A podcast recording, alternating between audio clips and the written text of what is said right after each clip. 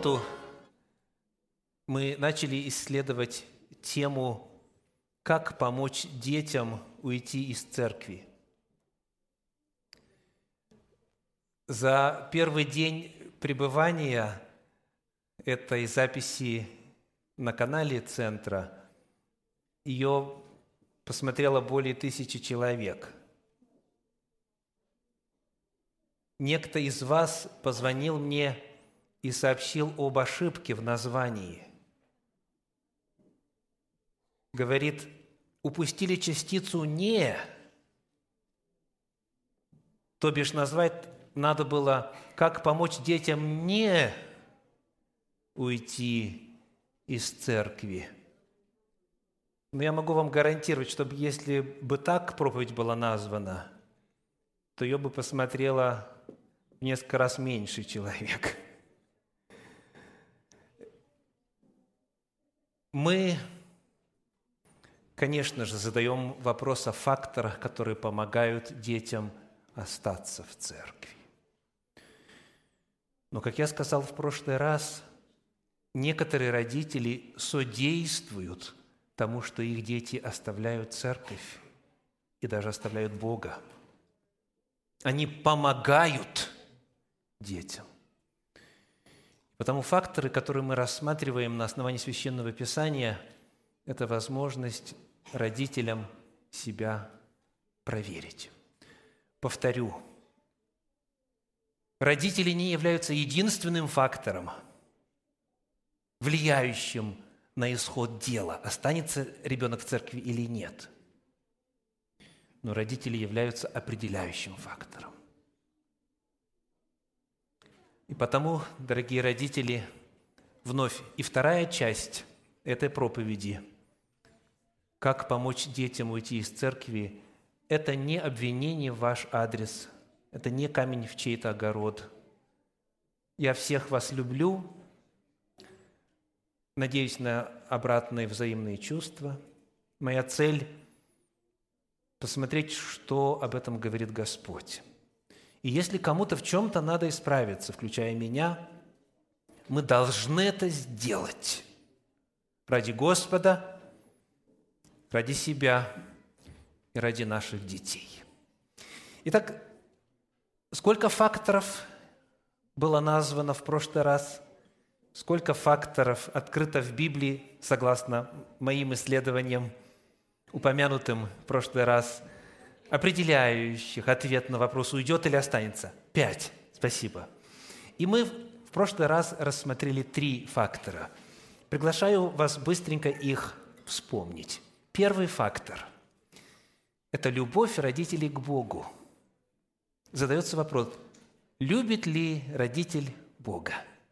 В книге Второзаконие, в шестой главе, в пятом стихе и в седьмом стихе об этом говорится так. Прочитаем в начале 7 стих, Второзаконие, 4, Второзаконие 6 глава, 7 стих. «И внушай их детям твоим, и говори о них, сидя в доме твоем, и идя дорогою, и ложась, и вставая». Этот стих о воспитании детей, о нравоучениях. Говорить, повторять, внедрять в них – но перед седьмым стихом, который говорит о воспитании детей, о научении детей, есть пятый, текст которого таков – и люби Господа Бога твоего всем сердцем твоим, и всей душою твоей, и всеми силами твоими. Это обращение к кому? К взрослому, к родителю. Люби Господа всем своим естеством и говори детям – Вначале люби, затем говори. И потому мы задавали вопрос, родители, любите ли вы Господа? Как узнать, любит ли человек что-то или кого-то? Первое, самый яркий признак, он об этом говорит. Он об этом беседует, он об этом рассказывает, он этим делится. Человек, который нечто любит или кого-то любит, обязательно о чем-то или о ком-то будет говорить. И вот мы отмечали, что речь идет о важности для родителей постоянно замечать Бога в жизни и говорить об этом детям, благодарить Бога, признавать Его присутствие, делиться своей радостью, миром, покоем, уверенностью, спокойствием, которое дает Господь, всем, что Господь нам дает, от сотворения нашего до поддержания жизни в нас ежесекундно – до спасения нашего для жизни вечной, до всех духовных побед, преодоления греховных привычек, изменения характера, до бытовых благословений всевозможных, до банальной охраны на дороге. Все это Бог.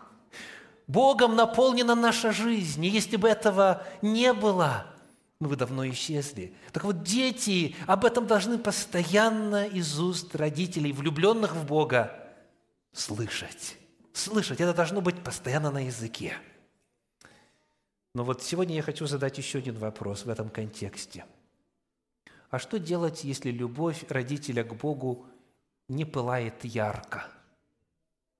Что делать, если разговор о Боге для родителей ассоциируется больше запретами, ограничениями, тяжким бременем?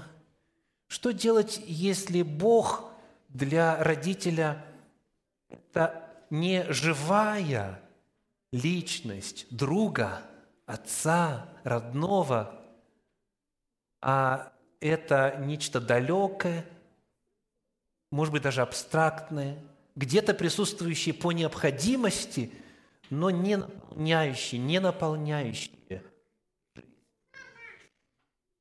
Что делать? Безусловно, эта тема трудная – но короткий ответ простой. Как влюбиться в кого-то? Скажите мне, пожалуйста. Как влюбиться в кого-то? Познакомиться с ним и получше его узнать. И если личность симпатичная, привлекательная, начиная от внешности и заканчивая внутренним миром – то обязательно влюбишься. Он тебе обязательно понравится. Так вот, с Богом, дорогие, это вариант абсолютно беспроигрышный. Только стоит познакомиться. Только стоит выделять время для общения с Ним. Только стоит задавать вопрос о том, каков Он, как к тебе относится, что Он в твоей жизни делает. И ты обязательно в Бога влюбишься. По-другому быть не может. Потому что Бог – это самая прекрасная личность. И никто никогда, ни для кого из нас не сделает столько, сколько Бог уже сделал. И продолжает делать. И обещает сделать в будущем.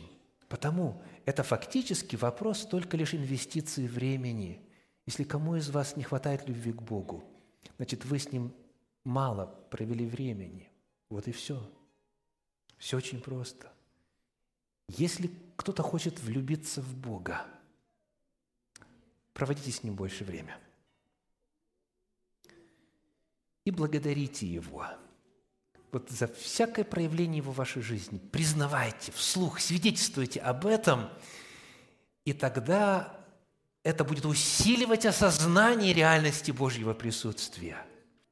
На дороге ли Господь вас сохранил, помог ли благополучно отработать, мудрость ли послал, исправил ли вашу ошибку, простил ли грех – все, что Бог делает, сразу обращайте это в благодарность, в хвалу. И тогда на устах будет постоянно Бог, Господь, Иисус Христос, Дух Святой. Постоянно, постоянно жизнь будет наполнена осознанием, ощущением Божьего присутствия. Это первый фактор. Итак, дорогие родители, любите ли вы Бога? Говорите ли об этом детям? Вот это определит, полюбят ли они Бога – Захотят ли с Ним познакомиться? Захотят ли проводить с Ним время? Захотят ли служить Ему? Захотят ли принадлежать к Его церкви? Это первый вопрос, первый фактор. Какой у нас второй фактор? Фактор номер два.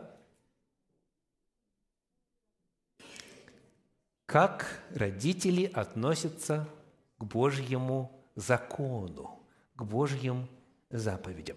Обращаясь вновь к книге Второзакония, к шестой главе, после того, что у нас в пятом стихе говорится о любви к Богу, дальше в шестом написано, «И да будут слова сии, которые я заповедую тебе сегодня, в сердце твоем, говорит Моисей. Слова сии – это заповеди, постановления, законы, зафиксированные в этой книге. Пусть они будут в сердце твоем.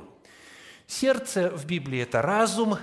Пусть твое мировоззрение будет пропитано заповедями, знанием того, как поступать, какова воля Божья. Да будут слова сии в сердце твоем. То есть, чтобы заручиться успехом в воспитании детей – которые будут активны в церкви и которые будут служить Господу, будут служить людям. Родитель должен проверить свое отношение к Божьему закону. Перед воспитанием детей Тора говорит о любви к Богу и о заповедях Божьих. Поэтому, родители, вопрос, признаете ли вы незыблемость Божьего закона? Это второй фактор, который определяет, останутся ли дети в церкви или нет. Согласно статистике, из тех церквей, христианских церквей, где учат, что Бог свой закон отменил спустя 15 веков после того, как дал в письменном виде, то есть, что Христос пришел и отменил Божьи заповеди, из тех церквей процент детей, уходящих из церкви, значительно выше, чем процент уходящих из тех церквей, из тех деноминаций, где закон Божий принимают и говорят, что он неизменен. Еще раз. Логика такова. Если ребенку с детства говорят, да, это Бог раньше так думал, а теперь думает по-другому. То есть пришел Иисус Христос и отменил все заповеди. И то, что было названо свято, духовно, на добро, во благо и вечно, оно на самом деле не таково. А закон – это иго, закон – это буква, закон – это смерть.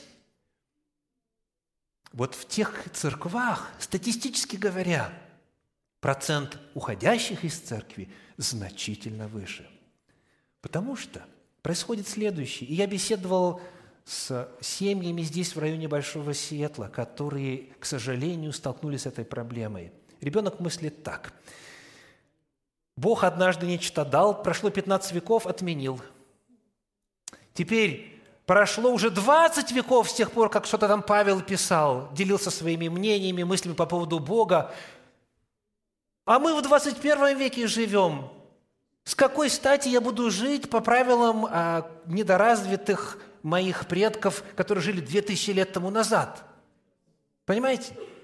И люди отвергают непререкаемый авторитет Слова Божия и в конечном итоге становятся атеистами. Очень много русскоязычных молодых людей, выросших в протестантских церквах Большого Сиэтла и Америки в целом, сегодня уходят не только из церкви, но и от веры в Бога, потому что незыблемости – и веры в то, что Бог, если раз сказал, это навсегда, и это крепко и утверждено, как говорил Христос, доколе стоит небо и земля, ни одна иота, ни одна черта не придет.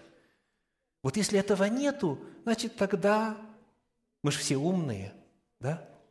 А они, наши предки, гораздо меньше соображали в вопросах веры в Бога и вообще космологии и а, космогонии – нравственности, и этики и так далее. Если Божье Слово не является крепким, надежным, непререкаемым авторитетом. И если ребенок не живет и не воспитывается в мировоззрении, при котором да, да и нет, нет, а все остальное то от лукавого, то тогда начинается релятивизм, все относительно, поступаю как хочу, теперь так уже не принято, мои друзья думают по-другому и так далее. Второй фактор, таким образом, это признание незымлемости Божьих законов. Потому вопрос, родители, признаете ли вы незыблемость, нерушимость, неизменность, вечность Божьих заповедей на словах и на деле – или же заповеди знаем наизусть, ну, по крайней мере, 10. А вот не укради на практике, ну, может быть, и не совсем обязательно. Или не произноси ложного свидетельства, знаем, а вот чтобы не лгать и не обманывать, не всегда. Дети все это видят. Они быстренько схватывают, что важно, а что не важно. И потом в категорию неважного они уже сами, будучи умными, образованными, размещают все, что им хочется. Вот это второй вопрос. Признает ли родитель незыблемость Божьего закона и учит ли этому детей? Какой был третий фактор? Благодарю использование власти родителей, власти, которая дана Богом. Один из отрывков, который вам особо понравился в прошлый раз, я снова сегодня прочитаю, это послание к Галатам, 4 глава, первые два стиха. Галатам, 4 глава, первые два стиха. «Еще скажу, наследник, доколе в детстве, ничем не отличается от раба, хотя и господин всего» он подчинен попечителям и домоправителям до срока отцом назначенного. До определенного времени, пока ребенок живет в доме, согласно Библии, он, какой его статус? Он подчинен. Он выполняет волю отцом назначенную. То есть ситуация, при которой глава семьи говорит, сыночек, пожалуйста. И дальше следует распоряжение главы семьи. Пожалуйста, и вот что-нибудь там, ну типа вынеси мусорное ведро, или там пропылесось, пожалуйста, и так далее. А ребенок отвечает, ой, а у меня что-то нет настроения. И отец при этом беспомощно разводит руками, говорит, какие сегодня дети, непослушные. Вот эта ситуация в Божьей воле абсолютно невозможна. Слышите, родители? Абсолютно невозможно. Открываем ли мы Пятикнижье Тору Господню, открываем ли мы пророков, открываем мы апостольские послания. Родительский авторитет, пока ребенок живет в доме, он непререкаем – Конечно же, родительский авторитет тоже ограничен. Подскажите быстренько, чем? Чем ограничен родительский авторитет? Божьим законом. Воспитывайте их, цитирую, в учении и наставлении Господнем. Да, не, не как вам вздумается, а по воле Божьей. Если что сверх того, то у родителей нет власти. Она только дана в рамках установленной Божьей воли. Но все, что касается рамок этой Божьей воли, оно должно быть непререкаемо. Это бывает трудно. Не все дети в равном а, отношении покладисты. Правда, родители? От одного и того же папы и мамы, от одной и той же супружеской пары рождаются дети, ну, совершенно разные. И потому бывает чуть-чуть труднее – Бывает чуть-чуть полегче с ребеночком. Это может зависеть от темперамента ребенка, от того, каким по счету он родился и так далее. Есть много факторов. Но как бы то ни было, насколько бы вам, родители, не было трудно содержать в послушании, это цитата из Библии, содержать ребенка в послушании, Бог для этого вам его дал, чтобы вы в нем сформировали послушание авторитетом, Богом установленным. То есть это должно быть абсолютно ясно. Так вот, пока живет в доме, исполняет волю родителей, которая есть воля Божья. То есть родители являются а, средством, обеспечивающим в жизни ребенка исполнение Божьих заповедей. Вот это третий фактор. Если этого нет, если ребенок растет самовольным, делает, что ему захочется, если он знает, что надо выкинуть, чтобы родители отстали – то ребенок в конечном итоге проецирует это свое своеволие на все остальные Богом установленные авторитеты и на самого Бога в конечном итоге. Потому-то так важно, чтобы родители свой долг перед Богом в отношении детей выполнили, а именно содержали их в послушании. Ну, Давайте э, иллюстрацию.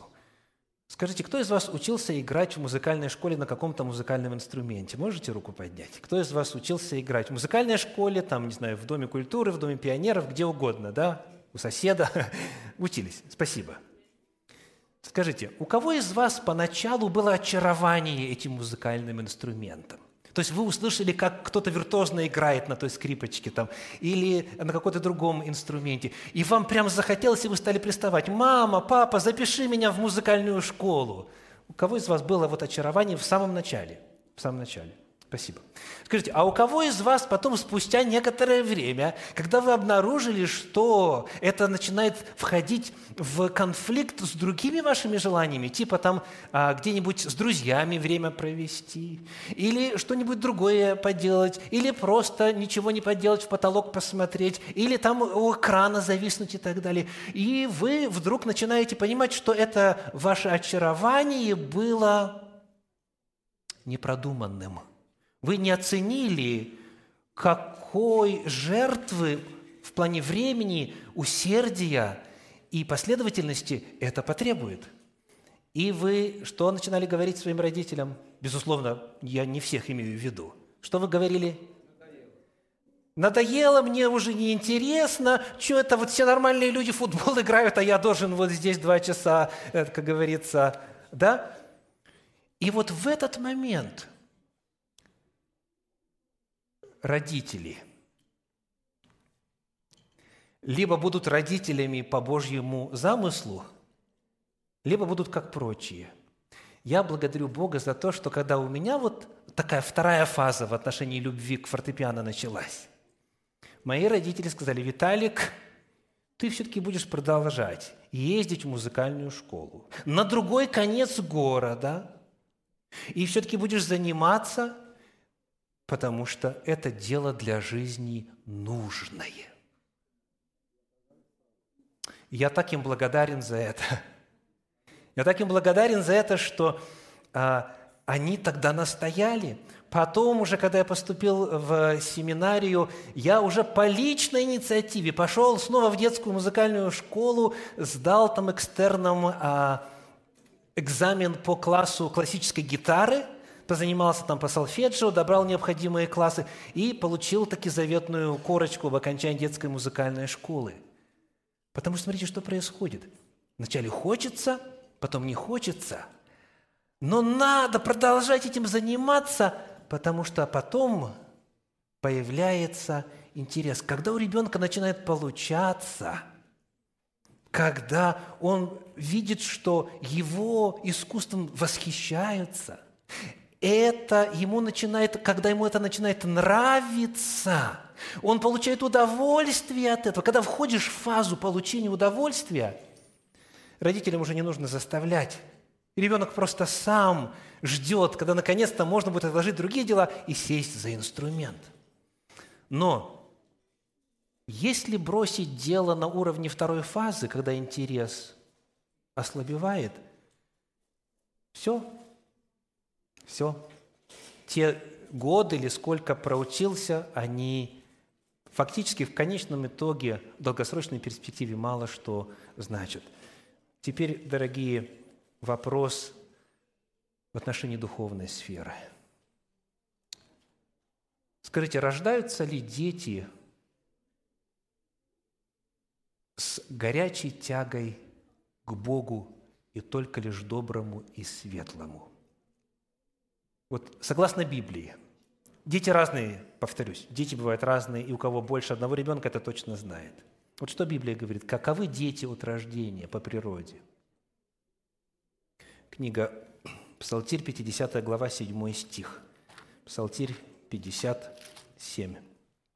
«Вот я в беззаконии зачат, и во грехе родила меня мать моя». Все дети по природе грешны. Все. А это означает, что их больше тянет к злу, нежели чем к добру. Вот подобно тому, как сорняки растут сами, работать над ним не нужно, поливать не нужно, ухаживать, окучивать это не нужно. А культурное растение, над ним, как правило, надо работать. Точно так же в духовном отношении плохое, оно уже и так есть и будет развиваться. А вот доброе нужно именно прививать. Над добрым нужно работать, над добрым нужно трудиться. Зло для человека естественно, а добро, как бы гуманизм не учил нас другому, добро для человека противоестественно. Зло естественно, добро противоестественно. Умом своим понимаю. Это кто знает закон Божий? Тот понимает. А если не научить, если не привить, если не помочь сформировать жизнь сообразно закону, значит, все останется по умолчанию. Для доброго нужно прикладывать усилия. И потому-то Бог наделил родителей властью. Они не только говорят, они и обеспечивают послушание. Они не только призывают, они и контролируют. Они не только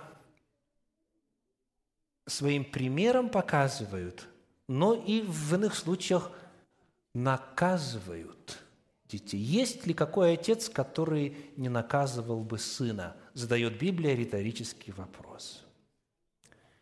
Итак, потому третий фактор, дорогие. Родители, употребляете ли вы Богом данную власть над детьми?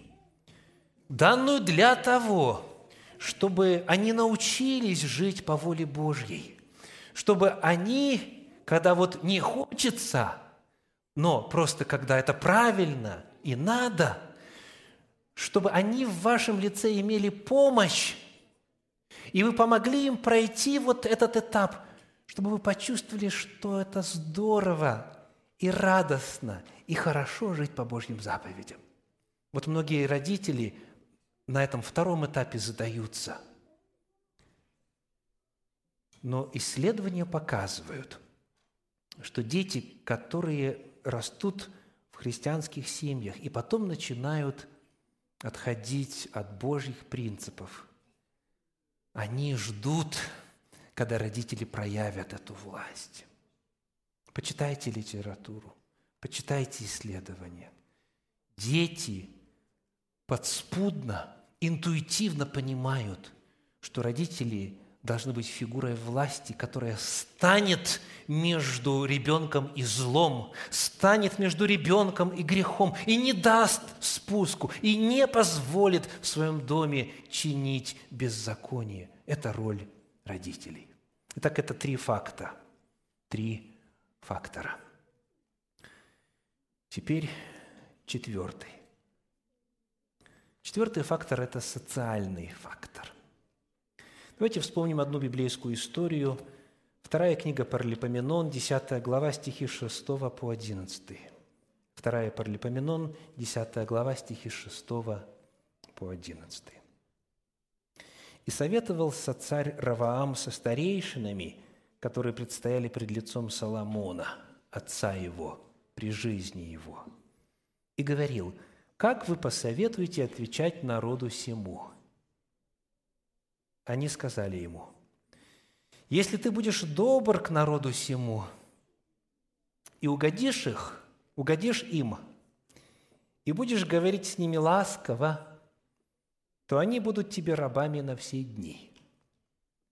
Но он оставил совет старейшин, который они давали ему, и стал советоваться с людьми молодыми, которые выросли вместе с ним – предстоящими пред лицом его, и сказал им, «Что вы посоветуете мне отвечать народу сему, говорившему мне так, облегчи иго, которое наложил на нас Отец твой?» И говорили ему молодые люди, выросшие вместе с ним, и сказали, «Так скажи народу, говорившему тебе, Отец твой наложил на нас тяжелое иго, а ты облегчи нас. Так скажи им, мизинец мой – толще чресл отца моего. Отец мой наложил на вас тяжкое иго, а я увеличу иго ваше. Отец мой наказывал вас бичами, а я буду бить вас скорпионами. Вот такая картина. Так есть две группы советчиков. Первая группа советчиков – это мудрецы. Скажите, как звали отца у этого человека, который ищет совета? Как? Соломона. Речь идет о сыне Соломона. Соломон уж на что был мудрец. А у него еще были советники. И как они тут названы, обратили внимание? Старейшины, которые предстояли пред лицом Соломона, отца его при жизни его. То есть, это люди, которые точно знали, что надо сделать. И скажите, дали ли они правильный совет? Вне всякого сомнения. Вот это одна группа советчиков. А вторая кто? Сверстники. Сверстники, с которыми жил царевич. Сверстники, с которыми проводил время. Ну и, естественно, он выбрал совет сверстников. Вот теперь вопрос вам. Почему я сказал естественно? И прав ли я был, сказав естественно, он выбрал совет сверстников? Почему так произошло? Это аномалия или это правило? В определенный момент жизни любого ребенка при взрослении вес авторитета родителей снижается, а вес авторитета друзей, с кем ты вырос, возвышается. И он, этот царь, он делает глупость, которая лишила его царства, которая его государство ввергло в междуусобицу и так далее, потому что он поступает по совету своих друзей. Вот эта библейская иллюстрация, это не единственная в Библии, которая демонстрирует силу мнения и силу воздействия окружения на молодых людей. Эта сила, дорогие родители, огромна.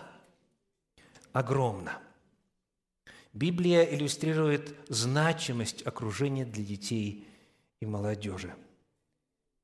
И вот потому вопрос. Какой сейчас мы фактор изучаем? Четвертый фактор – социальный фактор.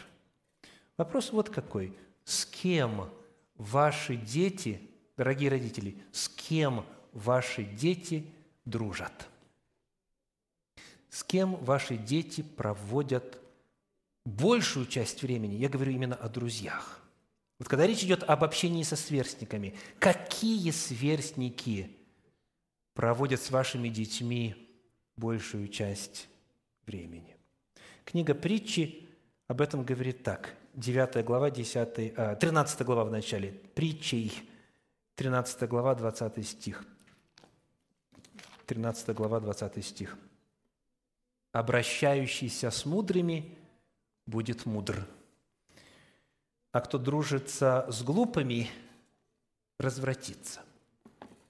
Вот Иеровам с глупыми посоветовался и глупо поступил. Да? Обращающийся с мудрыми будет мудр, а кто дружит с глупыми, развратится. Вопрос. Скажите, термин «мудрость» в книге притчи что обозначает? Идет ли речь об интеллекте? Идет ли речь о сообразительности? Напоминаем, книга притчи, 9 глава, 10 стих, 9-10, об этом говорится и раньше, и позже. Начало мудрости – страх Господень, и познание святого разума. То есть понятие мудрости в книге притчи, повторюсь, это не вопрос интеллекта, интеллектуального коэффициента или сообразительности. Понятие мудрости в книге притчи – это мера соответствия чему?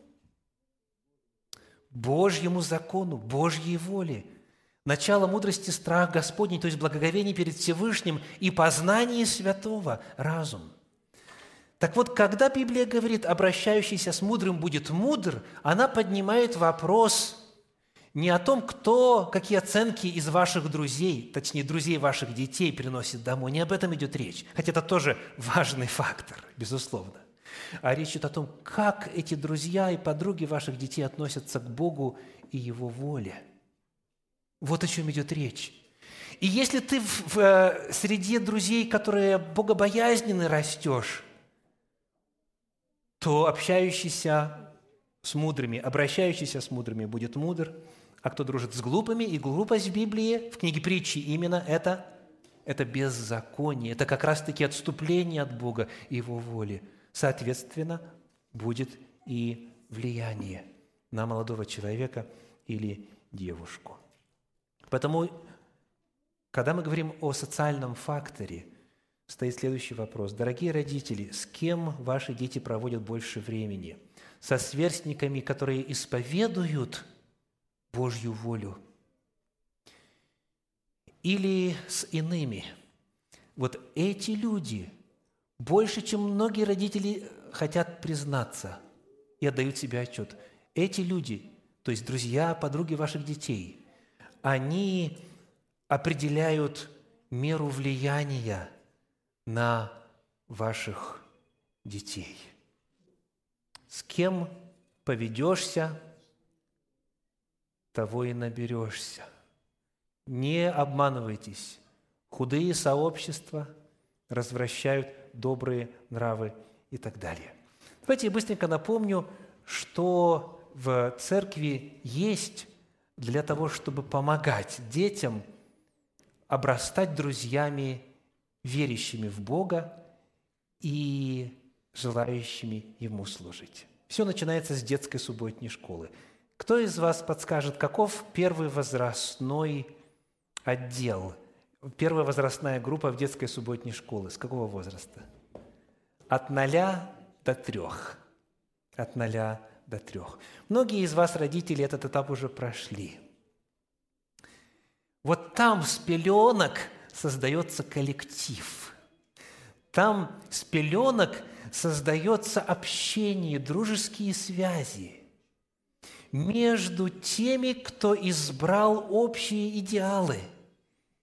И потому, когда вы приводите ребеночка на субботнюю школу с самого маленького возраста, то, несмотря на то, что дитя совсем мало –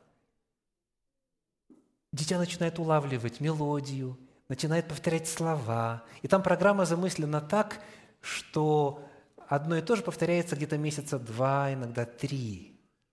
С расчетом, что путем многократных повторений ребеночек усвоит. И они начинают усваивать, они начинают учиться молиться, они начинают петь, они начинают э, воспринимать и познавать основы воли Божьей. И, и вот в, в Э, контексте этого раздела моей проповеди они начинают дружить. Появляется группа. Дети, мы как-то делали анкетирование в свое время, и детей тоже спросили, дети, почему вы приходите в церковь? Как вы думаете, подавляющее большинство детей что ответило? Пообщаться с друзьями – потому что нам весело, нам хочется встретиться со своими друзьями. И это очень здорово. В маленьком возрасте ребеночек многих высоких материй может не понимать. Но если ему тут уютно, если у него здесь друзья, ему хочется приходить. Дорогие взрослые, а вам уютнее в какую церковь приходить, где у вас есть друзья или где люди недружелюбны? Понимаете? То есть у родителей есть возможность помочь внедрить ребенка в социальную нить этой церкви, просто приводя на уроки субботней школы.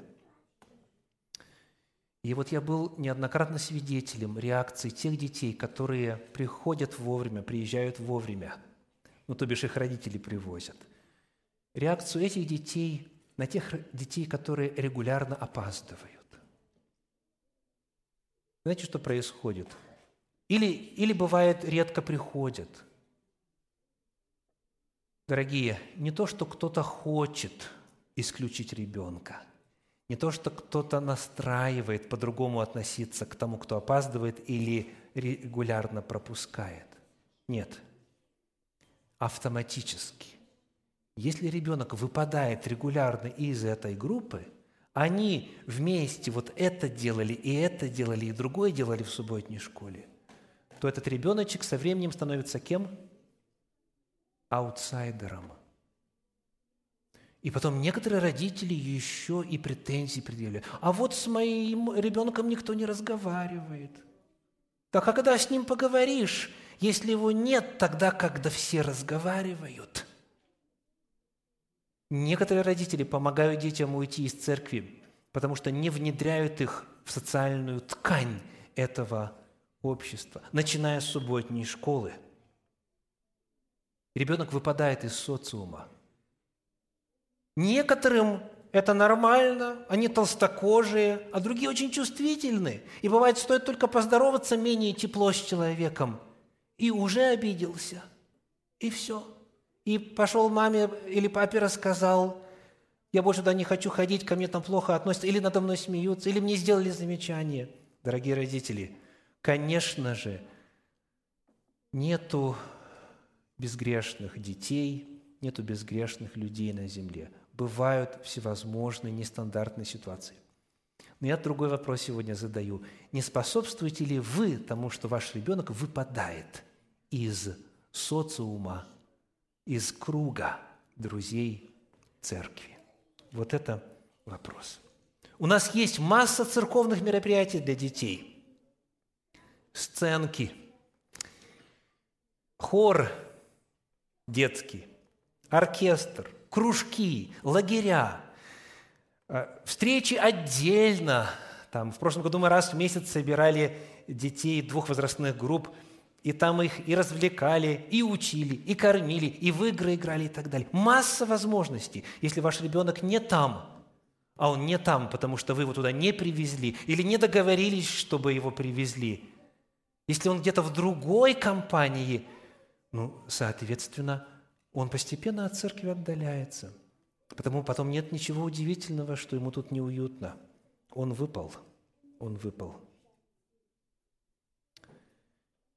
А для молодежи сколько у нас мероприятий. Фух.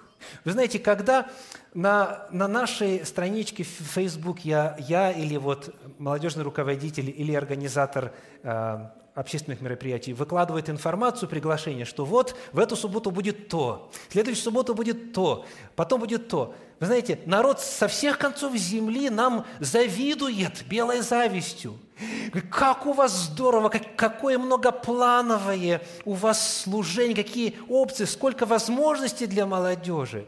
И спортивные мероприятия, и социальное служение, и личные пасторские консультации, и тибисавские игры, и в таком формате, и в таком формате – Люди говорят, вот бы нам это, поделитесь материалами, вот бы в нашей церкви это делать.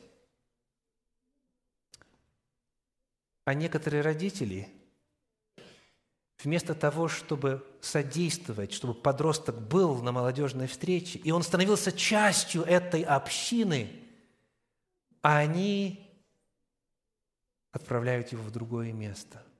Или им лень отвести, или стыдно, в кавычках, договориться, чтобы отвезли. Вот это вот то, как дети уходят – из церкви. И если ребенок пропустил одну молодежную встречу, вторую, третью, как вы думаете, если он через полгода заявится, как он себя будет чувствовать? Комфортно?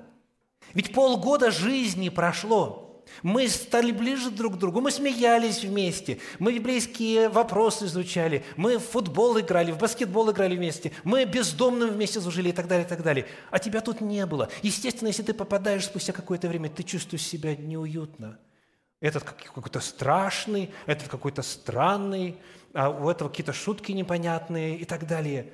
Но, дорогие, это легко преодолевается, если мы вместе начинаем что-то делать. А делать есть что. Поэтому, дорогие родители, вот проверьте себя. Помогаете ли вы детям участвовать в церковных мероприятиях, приготовленных для их возраста – это определяет, появятся ли у них друзья, подруги, будет ли им интересно в этом обществе. И быстренько по этому вот четвертому фактору еще один вопрос. Как мы прочитали в книге притчей, в 13 главе, в 20 стихе, «обращающийся с мудрыми, то есть с теми, кто ищет Бога Его волю, будет мудр». А что, если некоторые из детей, которые приходят в нашу церковь, некоторые из молодежи, я подчеркиваю слово «некоторые», которые приходят в нашу церковь, не всегда богобоязненны. Если ваш ребенок узнает о каком-то грехе ребенка или подростка или представителя молодежи, что делать? Я знаю, что есть искушение сказать, ну, если в церкви они себе это позволяют, то нечего моему ребенку там делать. Если кто-то из вас так думает, дорогие родители, ради Бога, откажитесь от этой глупости. Откажитесь.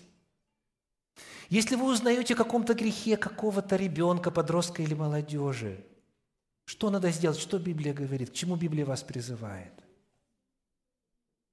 Поговорите с ним – Помогите ему, наставьте его на истинный путь, расскажите, может быть, свой опыт, помогите ему встать на ноги. Ребенок оступился, помогите поднять его, помогите ему укрепиться в вере, помогите ему.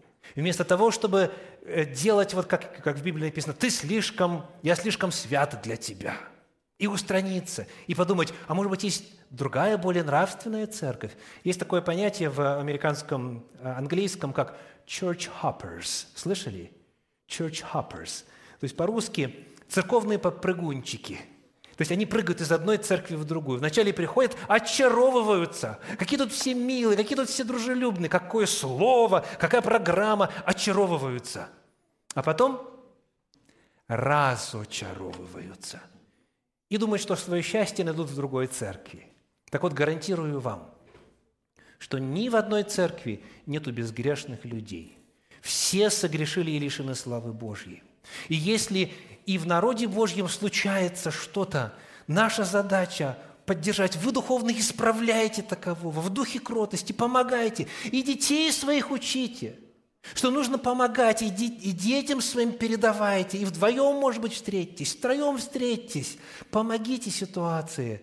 Вместо того, чтобы устраниться – и тогда дать своему ребенку возможность обретаться в другой среде, в другой компании, в, в группе людей, которые не исповедуют Божьи заповеди. И это обретание, это пребывание в той компании обязательно будет на ребенка влиять. И еще, может быть, быстренько, кто хочет иметь друзей, тот и сам должен быть дружелюбным. Допустим, вашего ребенка, ну, допустим, он не самый популярный э, ребеночек в этой группе, церковной группе. Значит, один вариант. Можно теперь обидеться и ребенка дома обязательно наставить. Ты видишь, какие они такие, всякие раз, раз такие, да? И воспитать, и поддержать, и укрепить негативные отношения. Либо, либо помня библейский принцип, что сделать? Открыть свой дом для сверстников вашего ребенка. Организовать у себя дома, поиграть в тот же настольный теннис, или съездить куда-то, или пригласить на чай, или что-то сделать интересное с детьми, чтобы ваш дом стал центром и магнитом притяжения, чтобы сверстникам ваших детей было в вашем доме интересно.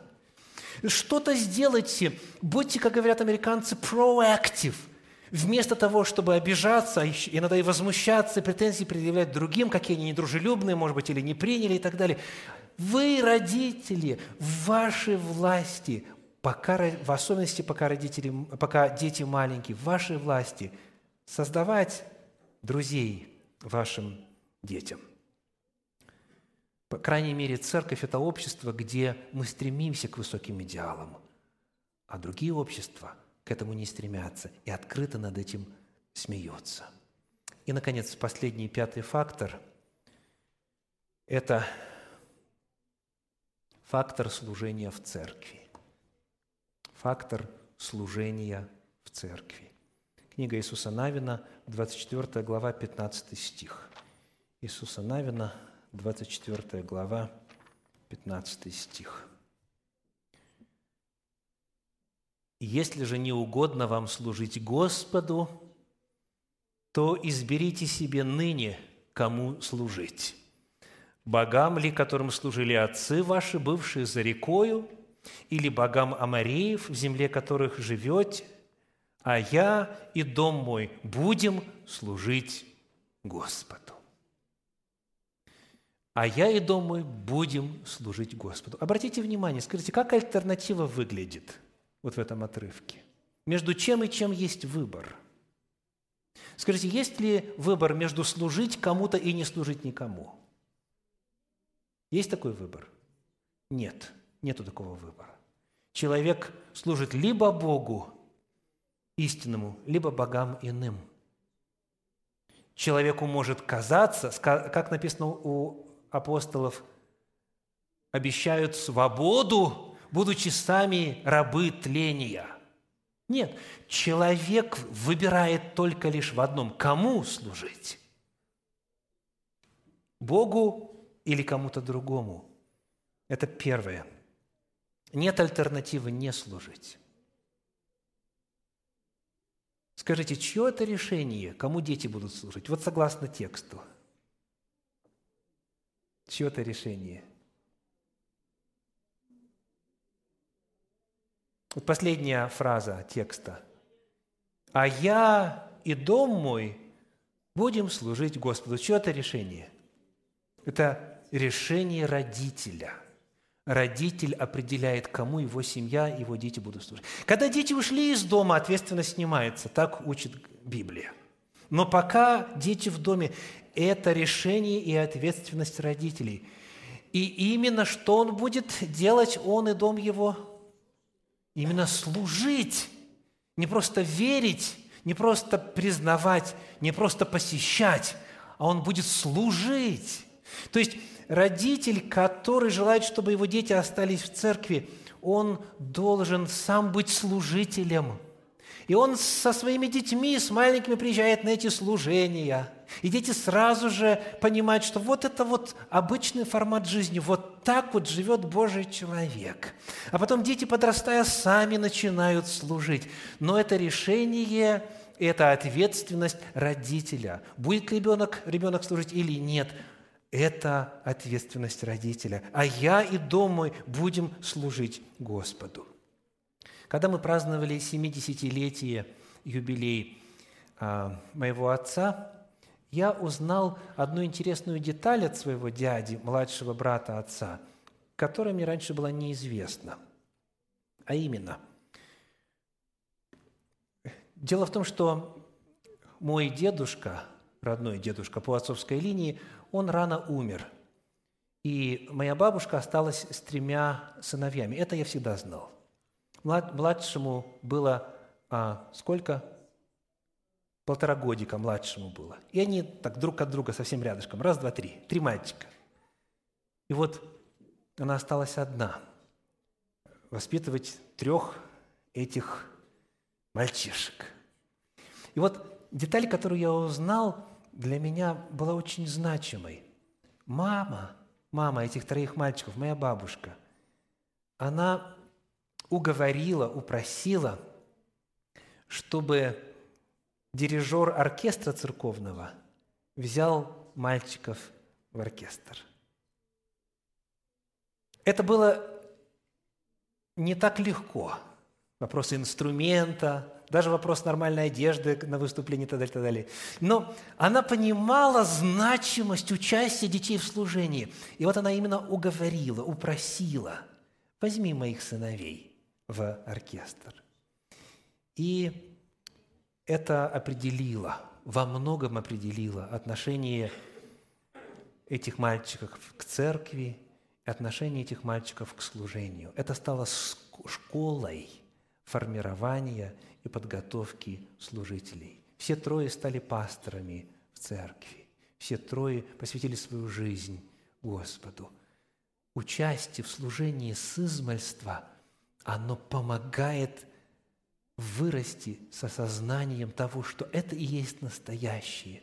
Это и есть то, во что стоит вкладывать время. И помню, один из наших пресвитеров однажды сказал так, «Если бы меня в подростковом возрасте не попросили помогать со звукоаппаратурой, крутить там регуляторы звука, то, скорее всего, я не был бы в церкви». Вот именно привлечение детей к служению с малого возраста во многом определяет, останутся ли они или уйдут. И это может выражаться в самых, в самых, в самых разных формах. Когда дети маленькие, молиться вместе со всем собранием. Все молятся, и они на коленке становятся молятся. Когда все поют, и они бросают свои дела и поют. Это приучение к участию в служении – Потом в субботней школе есть задания, есть памятные стихи, которые можно рассказывать. У нас это делается в третью субботу месяца. Детки рассказывают памятные стихи. Заполнять sermon points, вопросы по содержанию проповеди. Участвовать в детском хоре, в детском оркестре, в подростковом оркестре и так далее. Отдельные музыкальные номера, а, стихотворения, служение в церковных отделах, за камерой, где угодно. Мы для любого ребеночка найдем место служить. Потому что Совет Церкви очень отчетливо понимает, очень важно, чтобы дети с измальства служили. Итак, сегодня в завершении темы «Как помочь детям уйти из церкви». Повторим эти пять факторов. Первый – любовь к Богу. Родителей. Любовь родителей к Богу. Родители, любите ли вы Бога? Говорите ли об этом с детьми и детям? Второй фактор – признание незыблемости Божьего закона. Третий фактор – использование власти родителей. Там, где нужно, проявляете ли вы свою власть. Четвертый фактор – социальный. Помогаете ли вы детям найти друзей в церкви. Пятый фактор – фактор служения в церкви. Помогаете ли вы детям служить в церкви? Вот эти пять факторов в моем опыте служения в церкви на протяжении четверти века стали определяющими в ответе на вопрос, останется ли ребенок в церкви или уйдет. Ну и самый трудный вопрос. А возможно ли, чтобы родители все сделали правильно? Все пять факторов сложились правильно, а дети все равно ушли из церкви. Возможно ли? К сожалению, да. К сожалению, да. В 18 главе книги пророка Иезекииля описывается праведник, который все заповеди Божьи исполняет. Значит, и детей воспитывает правильно. Значит, все делает правильно. И вдруг фраза «Если у него родится сын-разбойник». Даже Небесный Отец, самый лучший родитель, уже потерял некоторых из своих детей. Согласны? Даже Небесный Отец потерял некоторых из своих детей. Бывают ситуации, когда родитель все сделает. Бывают.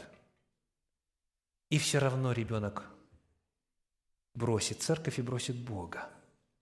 Да. То есть то, что мы разобрали, в редких случаях может не сработать. Но в чем можно быть абсолютно уверенными? Если родители что-то из этих пяти факторов не осуществляют, не реализовывают, то это помогает, содействует ребенку уйти. И даже те, кто ушел – в этой же 18 главе книги пророка Иезекииля написано, стих 21-22, «Беззаконник, если обратиться от всех грехов своих, какие делал, он будет жив». То есть описывается тот же самый беззаконник, у которого отец и родители праведники, а он вот все-таки отошел. Все равно то, что вы заложили в своих детей, дорогие родители, все, чему вы их научили, все, что привили, оно может в нужный момент прорасти – Поэтому все равно надо служить. И нужно делать все, к чему призывает Господь. Все, что вы вложили в ребенка, может в свое время дать плоды. Да благословит Господь все семьи и даст всем мудрость, чтобы мы могли сказать, вот я и дом мой.